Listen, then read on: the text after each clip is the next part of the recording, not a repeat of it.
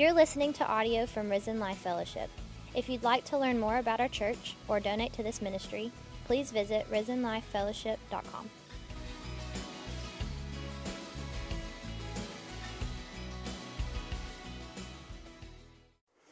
Okay, well, we'll get going this morning. Um, it's 10:45, so it's going to be a late one, guys. Hope nobody's too hungry yet. Okay, you guys are going to have to liven up a little bit. So, uh, uh, before we get going, I do want to give you guys an update on kind of where we stand um, with the building. It's the, the building that we had an opportunity to tour uh, last week, I guess. Uh, not a whole lot of development on that front this week. Of course, if we if we move forward with that, we'll be having a church vote for that. But I appreciate the ones of you that were able to come out. Um, and so, uh, you know, to be honest, the gap is still pretty large. We we still need about twenty five thousand um, dollars for this down payment. So, big gap, right? Um, big gap, and that may seem like a lot of money, and that is a lot of money. Uh, but but we, we do believe God can and, and will provide that. Um, and so we, we just ask you guys to be praying with us every day. Please be praying about um, about if, if it's not this building, it's going to be another building, and we're going to need money for a down payment on that one. Um, so be praying with us daily as, as we try to raise those funds during this month of November. We're going to really be pushing to to raise uh, raise money for that down payment. And, uh, you know, for our church family here, we, we ask that you would take ownership of this. Take ownership of this. Ask the Lord what, what He would have you give personally. Um, you know, I, I, I was thinking about this this week, and I was reminded of when God told Moses to tell the people in Exodus to raise money for the tabernacle. And man, they just brought, they just kept bringing stuff, right? They kept bringing and bringing and bringing. And then a few chapters later, God has to tell Moses to tell the people to stop. That's too much. like you've, you've given, you've overwhelmed us. You've given, you've given uh, so much. So um, they took ownership for God's work, and, and that ownership even included their material possessions. So I would ask you to be praying about, you know, what you can give, uh, who you can get involved in this. If you have any good, you know, good ideas about about raising money in the next month, uh, then let us know. And um, you know, we believe we believe that God can do this. Uh, there's nothing too big for our God. Amen. Nothing too big for our God. And so, um, we'd invite you just to be just to be praying about that. All right. Well, um, you know, I was thinking about I was thinking about just our church this week, and you know what what we do here really matters, guys. I mean, it really matters. Uh, it, it's so important that Christians are equipped with the Word of God. Not talking about my words, talking about His words. Um, and it's so important that we're encouraged to, we're pushing each other to get out there and, and share this gospel truth with the world so that the world might be saved. Um, you know, we, Stephen and I, and, and you know, others, we, we believe we're building something here um, that God's going to use in a huge way. And He already has in so many ways. I was just thinking back on some of the stories, and I look around, I won't embarrass anybody uh, this morning, but some of your all stories and just how you've grown and, and come to Christ and, and taken on new roles and just it's been overwhelming for me um, as your pastor to, to see those things and um, just so excited for, for for what God has for us in the future. Um, one, the thing that I love about, about this church is that you guys have taken the gospel, you've taken personal responsibility for it. Right? It's not about a pastor, it's not about any leaders in this church. It's about the church being the church under the headship of Christ. And it's been so beautiful to watch you guys take personal responsibility for the gospel, for getting the gospel to your friends, to your coworkers, to your families um, to strangers, and to hear stories every single week of how you guys are doing that. Uh, what we are doing here really, really matters. And of course, we want to see that continue in a new building. Um, and we, we know God will provide that, uh, whether it's now or whether it's later. He will provide that. um, and, and we trust that. But I want you to know that God is, uh, you know this, but God is in this. God is in this and for us. And uh, it's, been, it's been so great to see you guys and myself grow over the past few years. And I'm just super proud uh, to be a part of this church family. And I know you guys are too. Um, so, with that being said, let's, let's open our Bibles. We'll turn to John chapter 5. And this morning we're going to try to wrap up this chapter. And, you know, as I said, kind of the past two sessions, this is one of the clearest passages in Scripture where Jesus claims to be God. He claims to be God very clearly in this passage. If you, if you don't believe that Jesus ever claimed to be God, well, then you've obviously never read John chapter 5. You've never read and understood what, what Jesus is saying here. And remember this wonderful discourse of, of Jesus uh, making these claims to be equal with God. It all stems with what happens in verses 1 through 16 in this chapter. Jesus heals this lame man of 38 years. Um, he heals him, he can walk, and he does it, though, on the Sabbath. And the Jewish leaders, they're angry. So angry, in fact, that they decide that from this point forward, they're going to focus all of their attention and all of their energy and effort on killing Jesus. And so this is this chapter is a real turning point for the ministry of Jesus.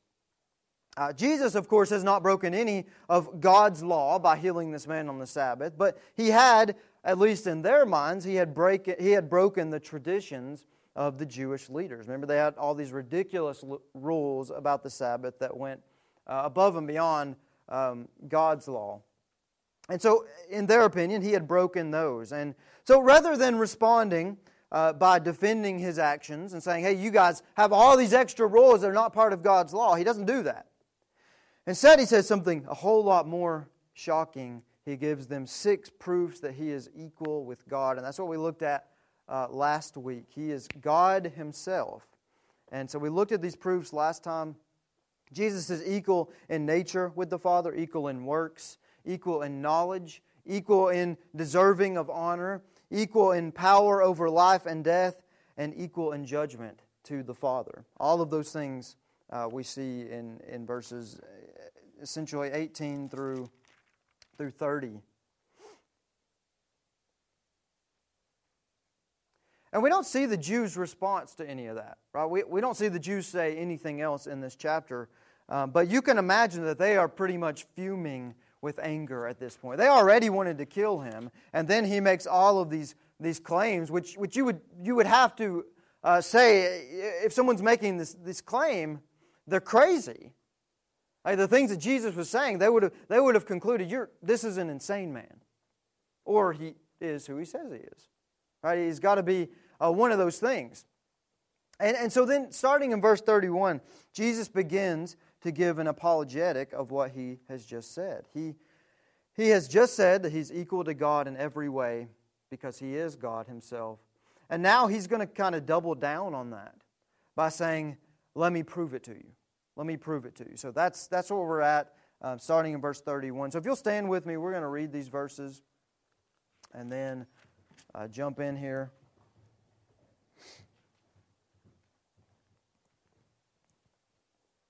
Okay, so Jesus is talking here, and he says, If I bear witness of myself, my witness is not true. There is another who bears witness of me, and I know that the witness which he witnesses of me is true. You have sent to John, and he has borne witness to the truth. Yet I do not receive the testimony from man, but I say these things that you may be saved. He was the burning and shining lamp, and you were willing for a time to rejoice in his light. But I have a greater witness than John's. For the works which the Father has given me to finish, the very works that I do, bear witness of me that the Father has sent me. And the Father himself, who sent me, has testified of me. You have neither heard his voice at any time nor seen his form, but you do not have his word abiding in you, because whom he sent, him you do not believe. You search the Scriptures, for in them you think you have eternal life. And these are they which testify of me. But you are not willing to come to me that you may have life. I do not receive honor from men, but I know you, that you do not have the love of God in you. I have come in my Father's name, and you do not receive me. If another comes in his own name, him you will receive. How can you believe? How can you believe who receive honor from one another and do not seek the honor that comes from the only God? Do not think that I shall accuse you to the Father. There is one who accuses you, Moses, in whom you trust. For if you believed Moses, you would believe me, for he wrote about me. But if you do not believe his writings, how will you believe my words? Let's pray. Father, we thank you for this time of worship that you've already given us, God. Um, we thank you for this time together. Um, and God, we just ask that as we move forward in your word this morning, you would just be magnified and glorified, and you would speak to our hearts, Father. Now, you would please just move me out of the way, remove any distractions from this place, and help us to just to give glory and honor to you this morning. And we ask these things in Jesus' name. Amen. All right, you guys can have a seat.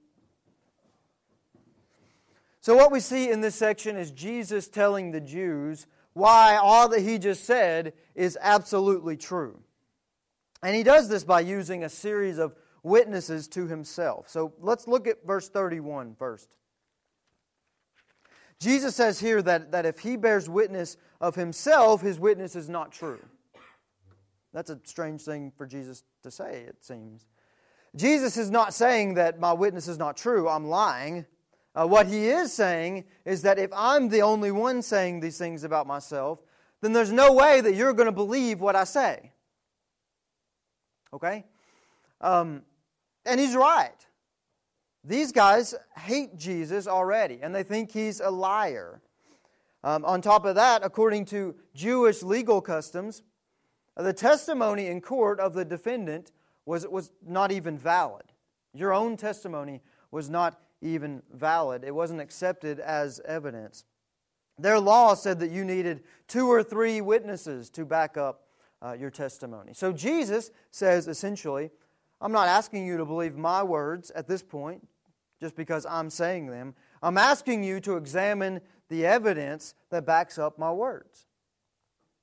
And Jesus begins to bring forth his witnesses to the stand, uh, starting in verse 32. And, and verse 32 is really the central place, the central piece under which all this, uh, this other evidence sits. Jesus says, there's, there's another who bears witness of me and I know that the witness which he witnesses of me is true. And Jesus here is referring to God the Father. God the Father. He says, I'm going to bring you a witness whom we know his witness is true. You may not believe me, but you're going to believe the Father. Right? I'm going to bring my Father as the witness.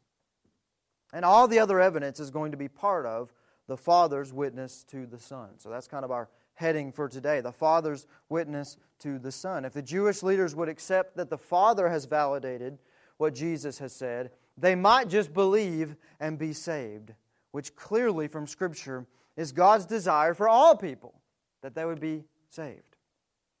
Now, we know, we know that the Father has va- verbally validated His Son at specifically two other times in Scripture His baptism and his transfiguration.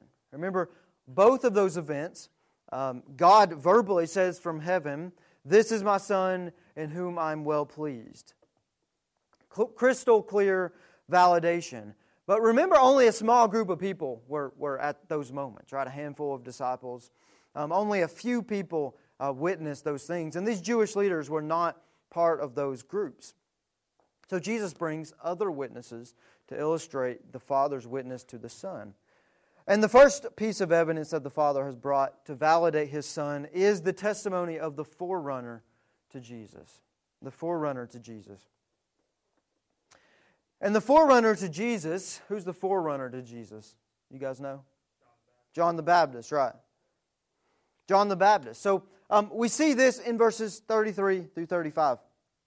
Jesus says in verse 33 that you, the religious leaders he's talking to, you have sent to John, and he has borne witness to the truth.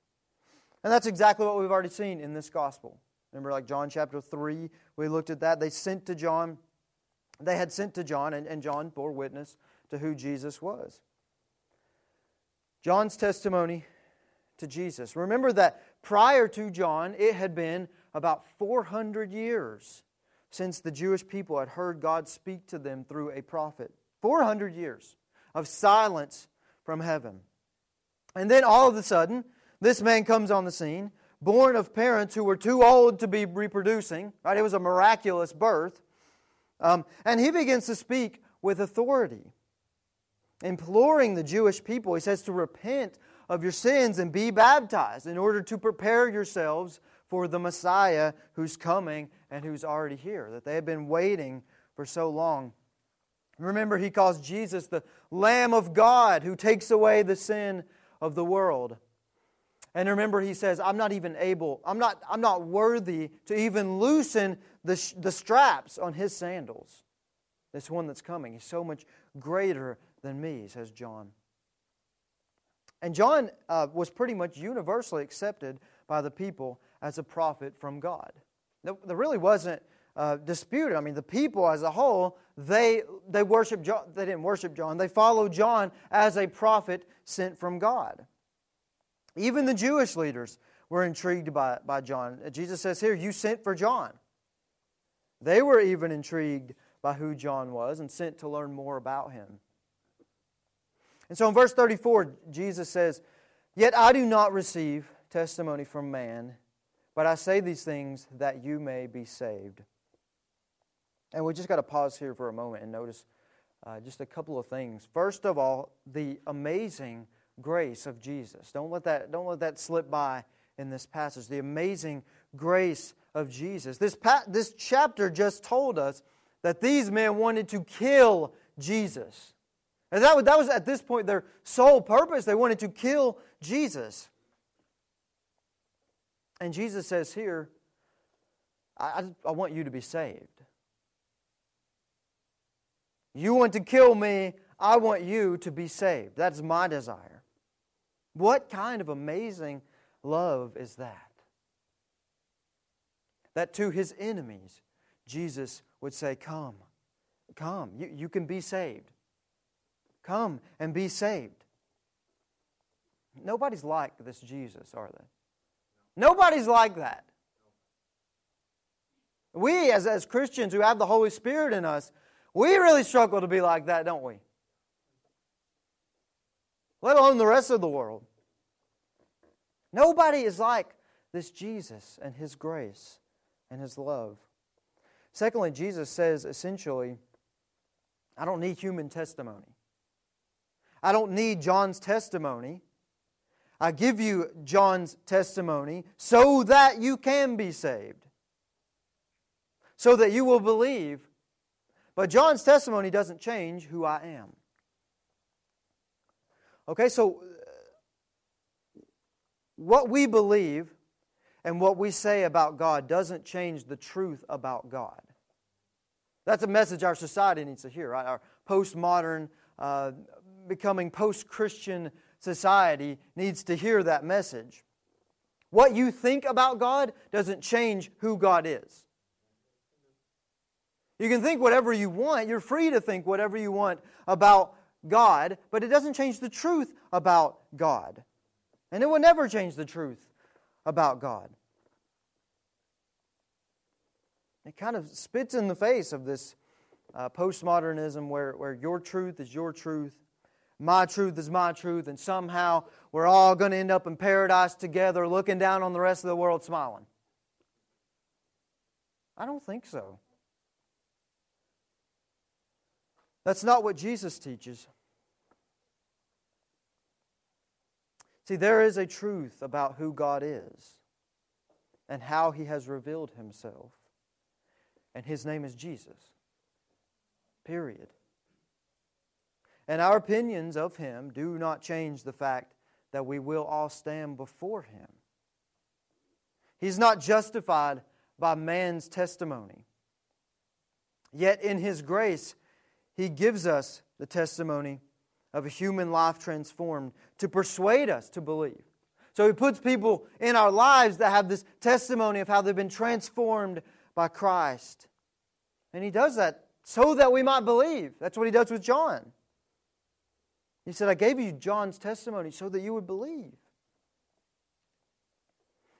How can you deny the change that Jesus has made in the life of an absolutely selfish, hateful sinner who now lives to serve and to spread the gospel of Christ? How do you explain that?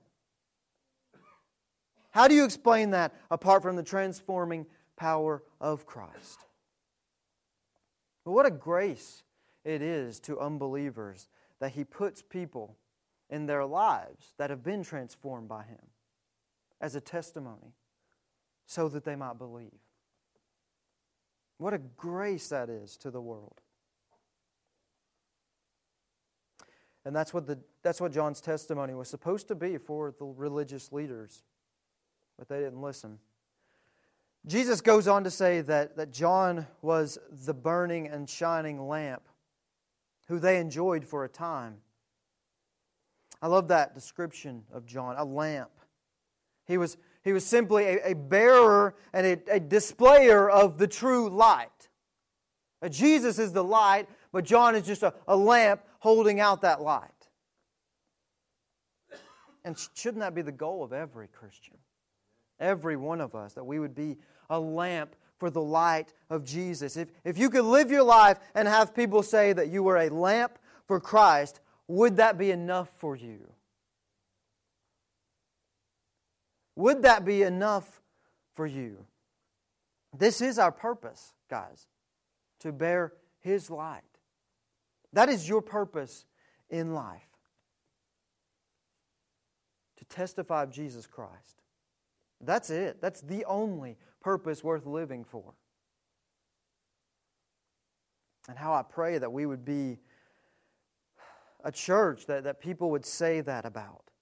No matter what building we're meeting in, that people would say, man, they are a, they're a lamp for the gospel. They're a lamp for the true light of Jesus. They really care about Jesus. They really want his message to be known.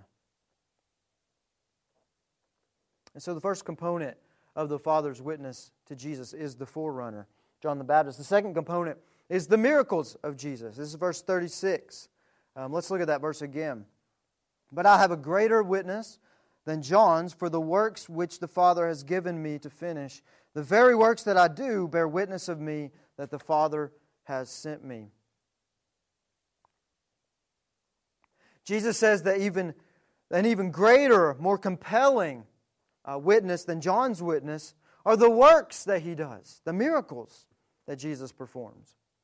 He's saying the Father proves Jesus' testimony because Jesus is able to do things that only the Father can do. And the religious leaders know this. They, wouldn't deny, they would not have denied that statement. They've witnessed it, they've seen it. They just saw Jesus heal this man who had been lame for 38 years. They would not deny this. Remember in John 3, in fact, when Nicodemus comes to Jesus by night, and what does he say? He says, We know you're sent from God. Because no one could do the works that you do without God. That's what Nicodemus, one of these religious elite, that's what he said about Jesus. They did not deny the miracles. So, how could a man come and make all these claims that Jesus just made that he is God? And then back those statements up by healing the sick, by causing the blind to see, by making the paralyzed walk, by raising the dead. How could he do all that and people still not believe? How do you justify that unbelief? And we're going to get to that. Well, the Pharisee said that, that well, he, he's from Satan. That's how he does this. Uh, he's, he's from Satan. That's in, in Matthew 12, if you want to take a look at that this week. Uh, Matthew 12, Jesus casts out this demon, and they say, well, he does this by the power of Beelzebub. They had all the evidence in the world, and that is their conclusion. He's satanic. Jesus, of course, puts that to rest in, in, that passage, saying, A house divided against itself cannot stand. Satan is not going to cast out Satan. Why would Satan be casting out a demon? neither would a messenger of Satan lay down his own life willingly without a word for the sake of humankind. So, Jesus' point here in John is that God the Father backs up his testimony by John the Baptist and by allowing him to perform miraculous works. The Father authenticates the Son by miracles. And then the last component of the Father's witness to the Son is the prophecy concerning Jesus. And this is found in the remaining verses. Jesus here gives a, strong indictment of the religious leaders. And we're going to dive into this a little bit further in just a bit. But, but look at verse 39. Jesus says, you search the scriptures. You, you got to spend all of your time searching the scriptures because you think you're going to be justified by them. You think that's where you're going to find life. But you don't realize that it is the scriptures that testify of me, Jesus says. The Father has given the Old Testament to testify to Jesus. Jesus says, not only has, has, has God given you John the Baptist, and the miracles which I do, he's also been prophesying very clearly about me from the very beginning. And it starts in Genesis. It starts in Genesis 3, right after Adam and Eve sin. God says, I will send a seed from the family of Eve who will crush the head of Satan. That seed was Jesus, who would defeat Satan on the cross. We think about Noah. His family had to be inside the ark in order to be saved from destruction, just as we must be in Jesus to be saved from eternal destruction. Then God calls Abraham, the father of the Jewish people. These guys would have been big fans of Abraham. And he tells him to sacrifice his only son, Isaac. Does that sound familiar? But at the last moment, God provides a sacrifice, a substitute. It points to Jesus, who is God's only Son, who would be our substitute on the cross. Then with Joseph, he is scorned by his brothers, hated by his brothers, sold into slavery, and God raises him up to second in command in Egypt. And his brothers have to travel, guess where? To Egypt in order to get food because they're starving and they have to get it from the brother whom they scorned. And the one whom they had scorned provides forgiveness and provides salvation from death. It points to Jesus, guys. Then at Passover, it was the blood of the Lamb placed on the doorpost that would save the Israelites. And what did John call Jesus? The Lamb of God who takes away the sin of the world. It points to Jesus. In the wilderness, every single detail of the tabernacle that they made pointed to Jesus. You can read that in Hebrews. You can go through those details and see miraculously how it all pointed to Jesus. The high priest every year would, he would first have to make himself clean by the blood, sprinkling blood of the animal on himself so that he could intercede on behalf of the people. He had to be a perfect one, making sacrifice for the people. It points to Jesus, who would be ultimately the perfect sacrifice, fulfilling every part of the law of God. We skip ahead to Babylon and the exile. The king uh, looks into the furnace and he sees Shadrach, Meshach, and Abednego, which he put in there. And he sees a fourth one. And he says, This fourth one looks like the Son of God. That's Jesus. Then we find in Micah that the Messiah would be he would come from Bethlehem, be born in Bethlehem. We read in several places that he'd be a descendant of Jesse and of David. And then we see he'd, he'd be born of a virgin, he'd live in Galilee.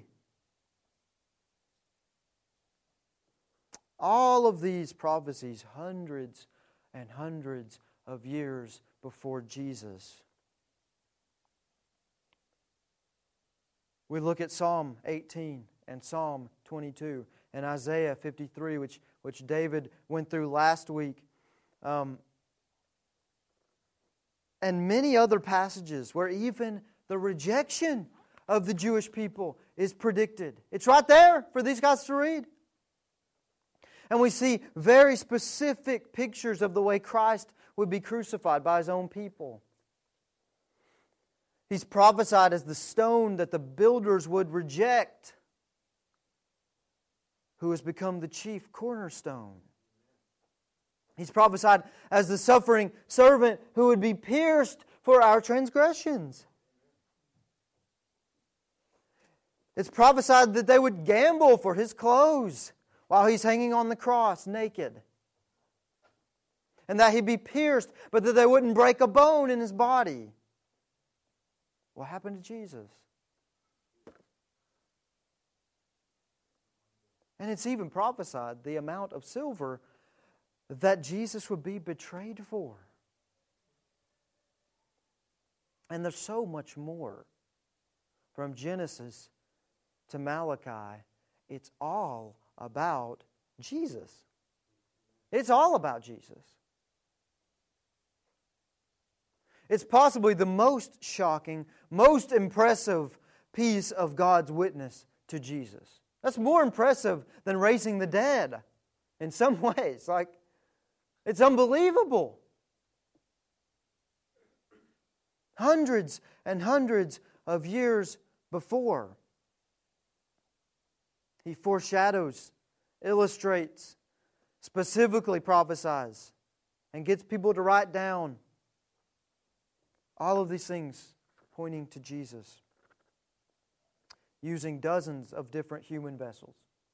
This is not one guy writing the Old Testament. I mean, the evidence is absolutely overwhelming. There's no case to be made for the other side. And yet, the religious leaders rejected Jesus. And Jesus gives us the root of the problem in verse 40. He says, But you are not willing to come to me that you may have life. They were not willing. It was not, it was not a lack of evidence. You see, it didn't have anything to do with evidence. It wasn't that they were not convinced intellectually. They were convinced intellectually, in fact. The Bible says that. It was simply that they were unwilling to believe, unwilling to surrender.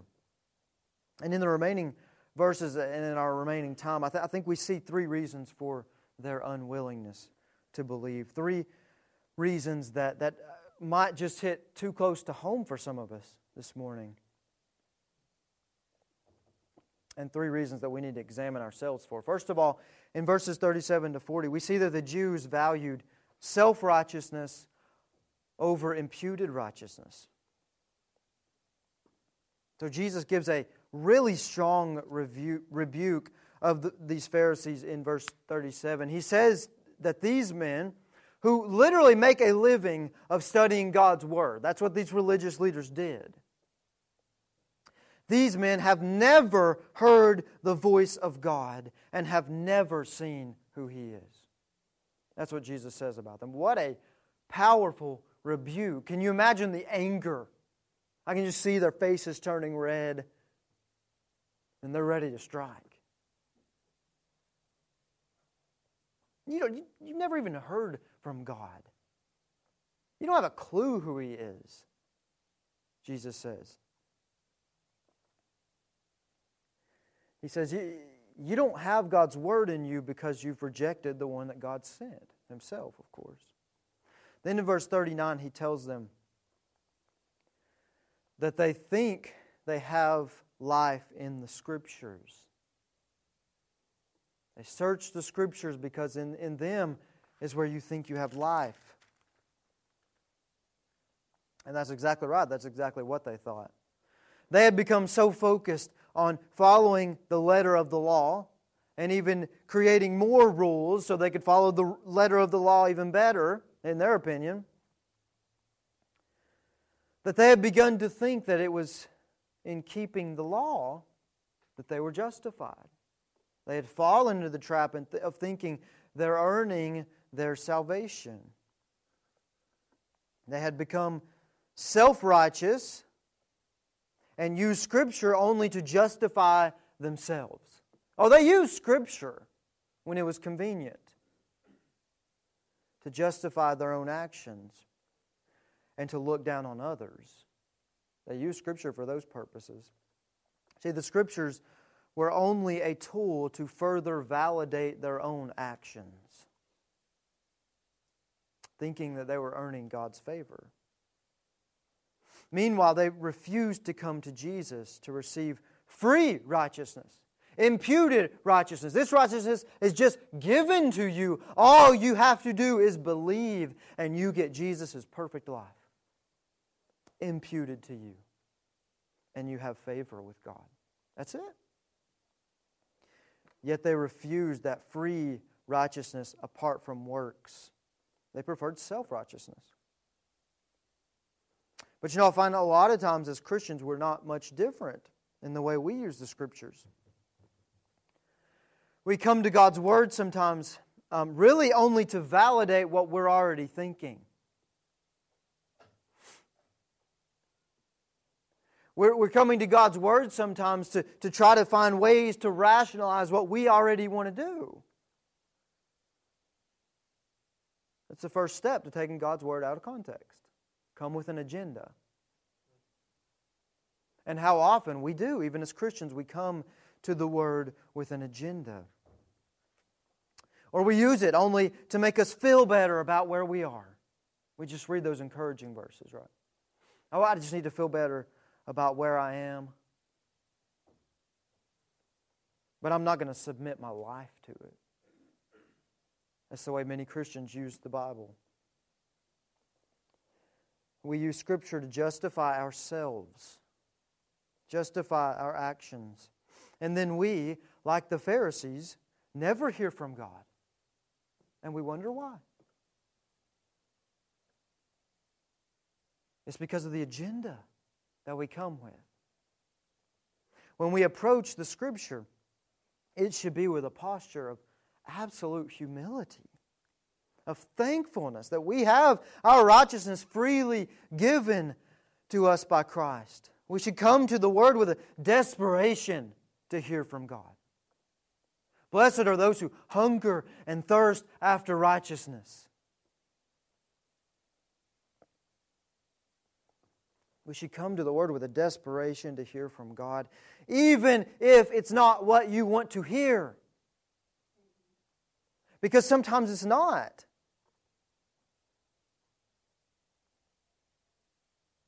Come with a desperation and let God have His work in our lives of making us more like Him. If you're not coming to the Word that way this morning, you're not becoming more like Him.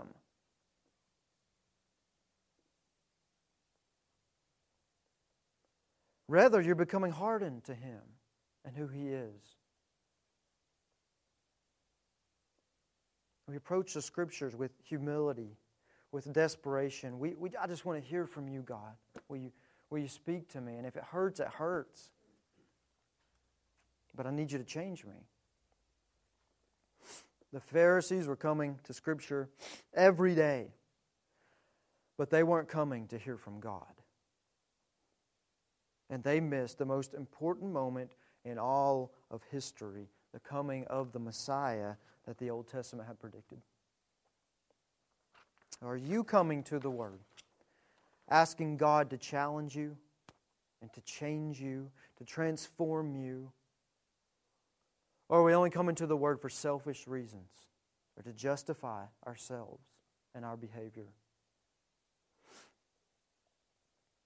The second reason for their unwillingness to believe is that they preferred the Jesus of their own minds more than the Jesus of scriptures of the scriptures. Let's look at verses 41 through 43. Jesus says that he doesn't receive honor from men. And verse 43 gives the reason why they don't honor him. He says that he's come in the Father's name, but if another comes in my if another comes in his own name, they will receive him. You see, the Jews wanted a Messiah who would come and say, Follow me, we're going to take down the Romans. We're coming back to power, baby. That's what they wanted. They wanted the, the glory days of King David again. Israel's on top. And they wanted it to come from someone who's just like them a man. Just like them, with their same weaknesses, their same problems. But Jesus wasn't like that. He came in his Father's name, claiming to be God himself. He came for a spiritual revolution in his first coming. Not to bring the Jews back to power. That's not what his first coming was about. It was about bringing salvation to the Jews and to the Gentiles. The whole world. And if he's God, well, that means he has real authority over my life. Now, they didn't like that at all. That means he's Lord of our lives, or he better be. See, they were good with a Messiah who, who would rule the world, but not one who demanded to rule their own hearts. They weren't good with that. They wanted their own version of Messiah. And it's that mindset that will eventually uh, lead them to accept the Antichrist. That mindset. Someone that's going to come in his own name. I think that's, that's, a, that's referring to the Antichrist coming. But you know, how often do we do the same thing? We're unwilling to surrender everything to Jesus because we want to be our own boss. We want to do what we want to do. It's not, again, it's not a lack of evidence. It's not that Jesus hasn't proven himself who he is. It's that we don't like the Jesus who challenges who we are and who draws us to holiness. We don't like that Jesus. We don't like the Jesus who demands complete surrender of ourselves, who says, You come and lay down your life and you can have true life. We don't like that Jesus. We don't like to lay down our own agendas. There's a third and final reason that they're unwilling to believe, and, and that's because they love the praise of men more than the praise of God.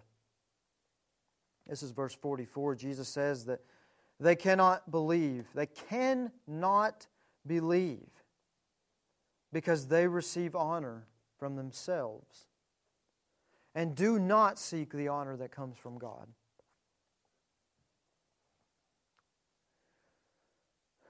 Later in John 12, Jesus says that, that they love the praise of men more than God. And, and I, I dare say that, that this one probably hits home to all of us in some way this morning. We love the praise of men more than we love God a lot of times. We're so concerned about our image many times that we miss the whole point of what church is supposed to be a place where we can be vulnerable with each other, share with each other our struggles, fight for each other, fight alongside each other, encourage one another, bear burdens with each other. Be vulnerable. You can be vulnerable here. But we're afraid to share life with other believers because we're afraid that, that they might think less of us if they really knew me. If they knew my secrets, eh, they might think less of me. That would ruin my image. That would hurt my image. These religious leaders, they, they had an appearance of following God on the outside. But on the inside was a completely different story. They were dead. But they put on this front so that no one would ever know because they lived for the praise of men and not for God. They wouldn't be around certain people because they lived for the praise of men and not for God. And every move they made had to be perfectly calculated to protect this image of this perfectly righteous person because they lived for the praise of men and not for God. And it was this love of the praise of men that ultimately caused them to reject the Savior of their souls. It was this perfect image not the vulnerability, not the weakness. It was this perfect image that they tried to have. It was the perfect image that did them in.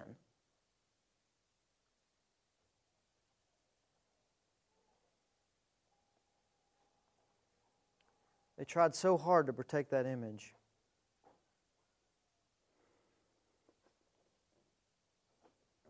And in the end, that was the thing that prevented them from coming to the Savior. Christ goes on to say here in these next few verses that he wouldn't be the one accusing them on Judgment Day. He says it'll be Moses. I'm sure they were like, there was probably an audible gasp when he said that. Not Moses. Moses is for us. We keep his law. We love Moses. Moses is our God. We're taught with Moses. Jesus says he's, he's going to be the one that actually judges you.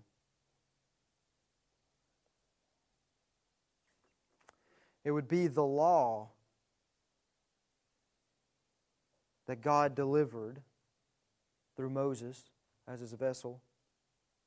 It would be the law that they had superficially tried so hard to obey that would accuse them. He says that if, if you had truly believed Moses, there's no way you would have missed Jesus because Moses wrote about Jesus as we've already seen. It would be what they thought as their strength, keeping the law, that would become the ultimate weakness to keep them from knowing God because God's law requires perfection. It's as simple as that. You have to be perfect to go to heaven. You have to be perfect. And you're not. And they were not. There is none righteous. So we need a righteousness that has been earned for us, that is outside of us, that can be placed on us. Amen? And that's only in the perfect work of Jesus that we can have that righteousness. And some of you this morning are in danger of missing ultimate joy and peace in the presence of God for eternity because you refuse to be vulnerable before God because you love the praise of men.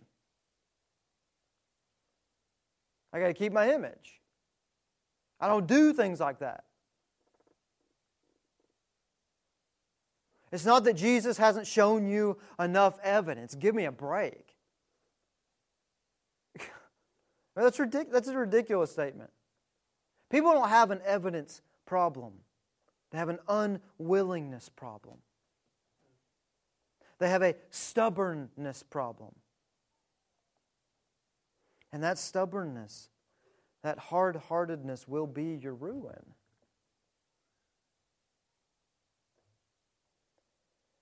But even in that hard heartedness, Jesus, just like he did with these men, he's saying, Come. I'm telling you these things so that you can be saved. Come and lay it all down and follow me. And as we close in just a minute, I want to beg you if you don't know Jesus, what are you doing? What are you waiting for? It's stubbornness. It's just a refusal to believe. The evidence is there. Come today. Then don't wait another moment.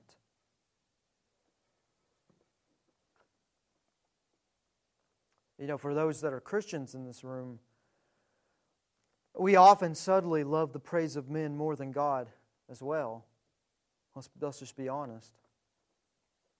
We sometimes we, we refuse to be vulnerable with each other. I can't show my weakness. Oh, how was your week? Great. Awesome. Yeah, how was yours? The best. Yeah. It was real good. Yeah. That's it, as far as we get, huh? Can't show my weakness. What about in evangelism when we refuse to speak up? What is, what is the root of that? The love of men, the praise of men, is greater than the love of God. It's as simple as that. When we do not spread this truth, although it's a sick kind of love of men, but it's the love of the praise of men. If we loved men, we would give them the gospel. But we don't love men, we love the praise of men. And men will praise you if you just don't offend them. If you just don't offend them, if you just put your stamp of approval on everything that they do and say, You're doing okay, oh, they'll love you. You'll be great. But is that, it is that love of the praise of man that sends millions and millions and billions to hell. Yeah, we have the truth, but um, we'd rather you just keep telling us that we're doing good than tell you the truth. I mean, Isn't that us, though, a lot of times? We, we, we love the praise of men. And you may not sit here and say, Yes, I love the praise of men more than I love God. No, I, I doubt anyone would say that in this room.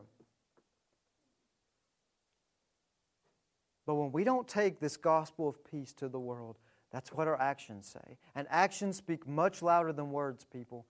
Your words will not save you on Judgment Day. No one's words.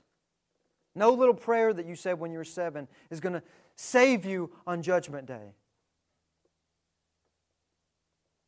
It's going to be the motives behind those words. The actions behind the words prove the words.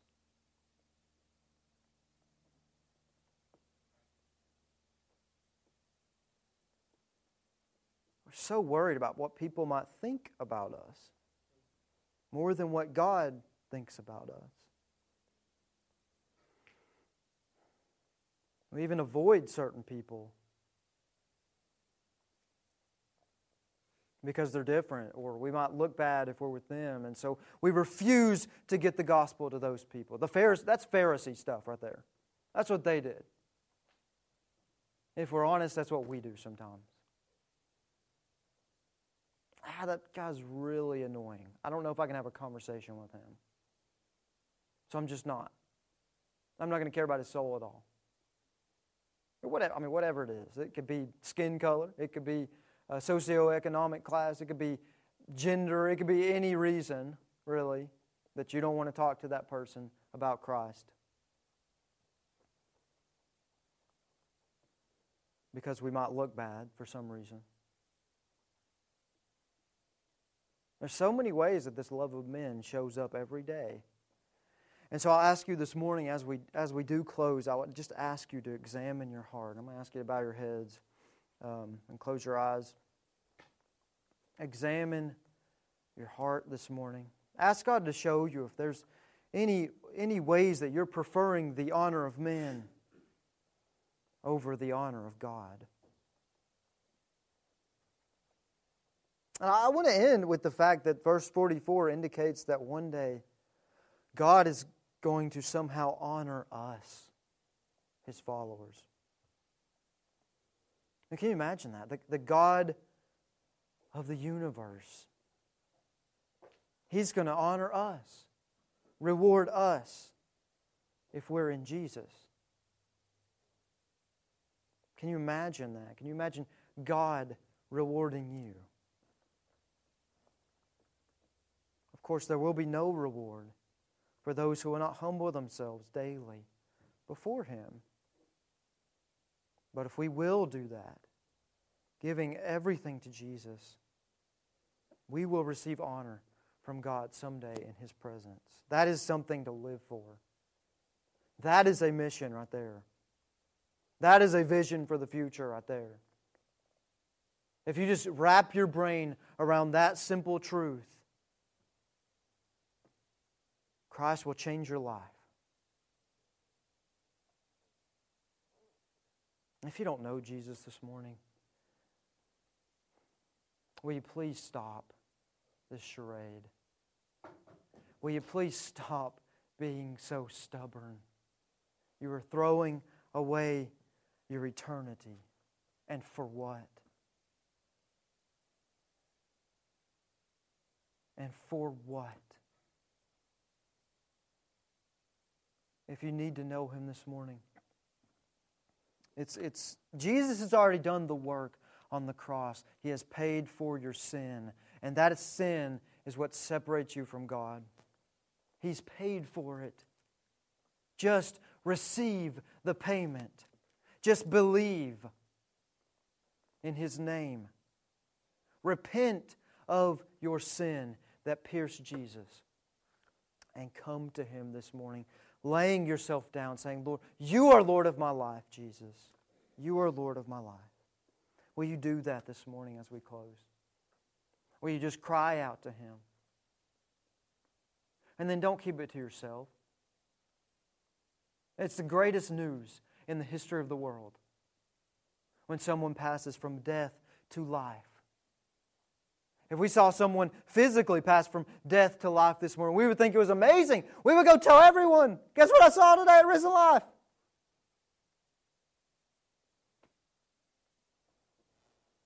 Spiritual death to life is even more of a miracle.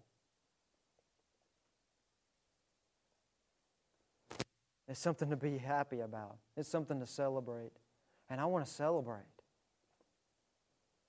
So if that's you this morning, share it with us. I'm going to give you a few moments uh, just to examine your heart, examine what we've read in the Word today, and uh, then I'm going to close this.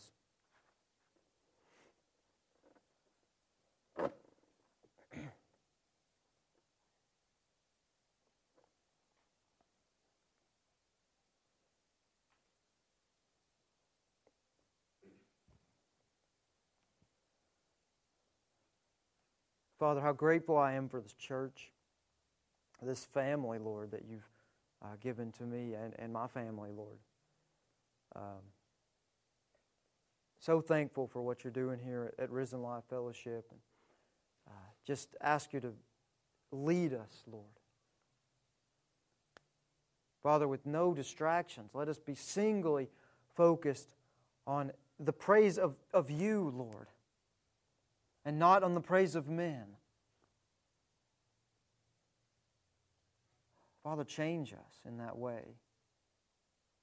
Transform us as a, as a body this morning.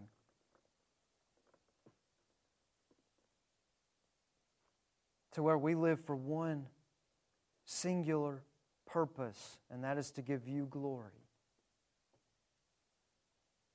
To spread your gospel so that more people might know and be saved. Lord, let that be a singular purpose of this church and of our individual lives, Lord. God, please save. If someone here, if someone listening doesn't know you, please give them another opportunity. Don't harden their hearts further, Lord. Save them. Please, Lord Jesus. God, I'm so thankful for your word through John. So thankful for the Savior, Lord. So thankful that you've, you've paid our penalty. We praise you for that. We praise you for loving us. Even in our sin, even while we are enemies of you, Lord, you love us. And God, we ask all these things this morning In the precious name of Jesus, amen.